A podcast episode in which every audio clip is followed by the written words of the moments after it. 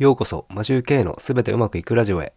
この番組は家事育児を頑張るワーパパが昨日よりも成長してポジティブに生き抜いていくというテーマでお送りしています。皆さんいかがお過ごしでしょうか。マジュー K です。今回は値上がりする前に自己投資として買ってみたというテーマでお話をしたいと思います。皆さん最近自己投資されていますか？自己投資といえば本が手軽で一番コスパが良かったり、セミナーで勉強したり、資格の勉強をしたりといろいろあると思います。今回僕が自己投資としてお金を使ったのは本でもセミナーでもなく Apple のマジックトラックパッド2です。トラックパッドはノートパソコンのマウスの代わりに操作するもので、 Windows だとタッチパッドと呼ばれる部分です。なんだガジェットかよと思った方もいるかと思いますが、今円安が進んでしまって Apple 製品が軒並み値上げされています。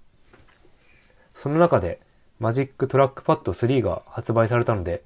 型落ちの2を購入しました。なぜ型落ちのものを買ったのかというと、単純に3よりも5000円近く安くなっていたからです。トラックパッドをいろいろ調査してみると、2と3の違いは形状が少し変わったのと、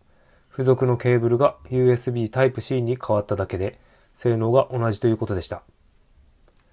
会社では iMac を使っていてマウスを使っているので、形状的に指の部分が痛くなったり、